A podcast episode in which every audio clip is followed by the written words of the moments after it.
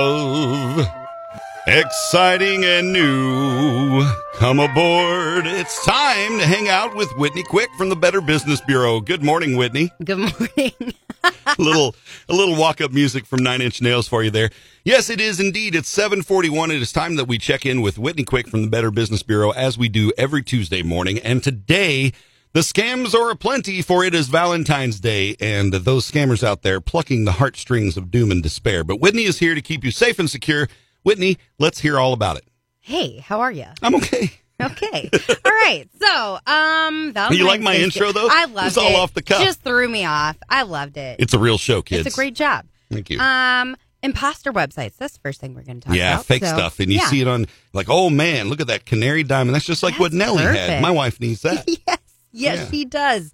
Um, so from fake jewelry sellers to online dating sites, consumers need to look out for imposter websites. Yep. So scammers can easily lift official photos, sales promotions, and logos directly from the website uh, for a popular jewelry brand or anything else. Um, with professional graphics and unbeatable prices, scammers build an attractive website that looks eerily similar to the real thing. So, some red flags for this products are available at extreme discounts. Yeah. My wife wants a brand new Xbox X for Valentine's Day. Oh, look, here's one for $200. Perfect. Not real. The seller requests the customer pay in cash transfer apps or cryptocurrency, Hmm. and the customer service is unreachable. So, these are a couple red flags for a fake website. Make Yeah. sure you check those out. The next thing that we're going to talk about is romance scam. Romance scams. The best kind of. No, it's not. Have you recently had your heart broken? We can make you feel better. That's Give me right. your money. That's right. So, romance scammers often target vulnerable people who've experienced a recent breakup or other hardship. They take advantage of that heartbreak to establish a connection and gain sympathy. Once they've gotten their victim on the hook with a sad story, they begin pursuing their true goal money.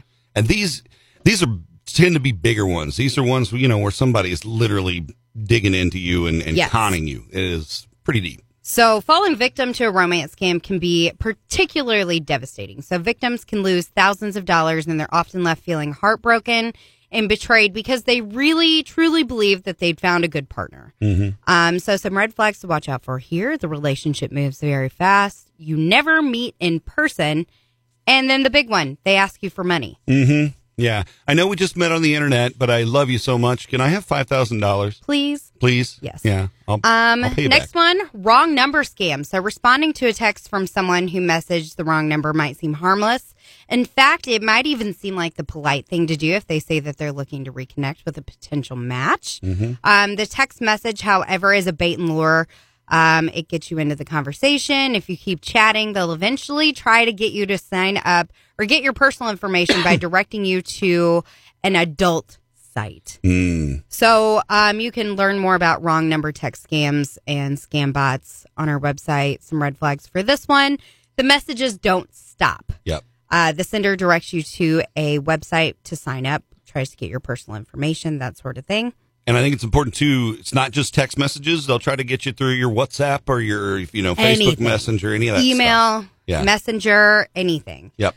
Um, and then finally, fla- fake florist scams. Say that one three times fast. I can't. Nope. so ordering flowers for Valentine's Day, don't procrastinate or you may end up falling for a scam. So This is we a tip for next year. Yes. Yeah. No- well, today, stop Yeah. procrastinating. Go, Yeah, go. go, go. What are you You still have waiting on? time. BBB has received many reports from shoppers who thought that they were ordering flowers online. Um, either they didn't get anything at all or they got a really disappointing arrangement. Hmm. um, so make sure that you uh, check the business out at BBB.org. Yep. Um, if you can't find a return policy or satisfaction guarantee, that's a red flag as well. And as always, if the deal is too good to be true, red flag. Yep, big red flag. And, and- and most people try to, I'm sure, shop local and support you know local florists and boutiques and so forth when the Valentine's Day comes. But There's tons. If you've got a long distance relationship, you do use that online, that Exactly. national florist delivery thing. So again, yeah, double check it, make sure it's legit. That's right. That's right. Whitney's out here saving your heart, y'all. Thank you very much for coming in today. Whitney Quick with the Better Business Bureau. Every Tuesday at 7:40 a.m. Tune in for Whitney and Darren. Thanks. All right, we got more of everything rock coming up. Lincoln Park right now.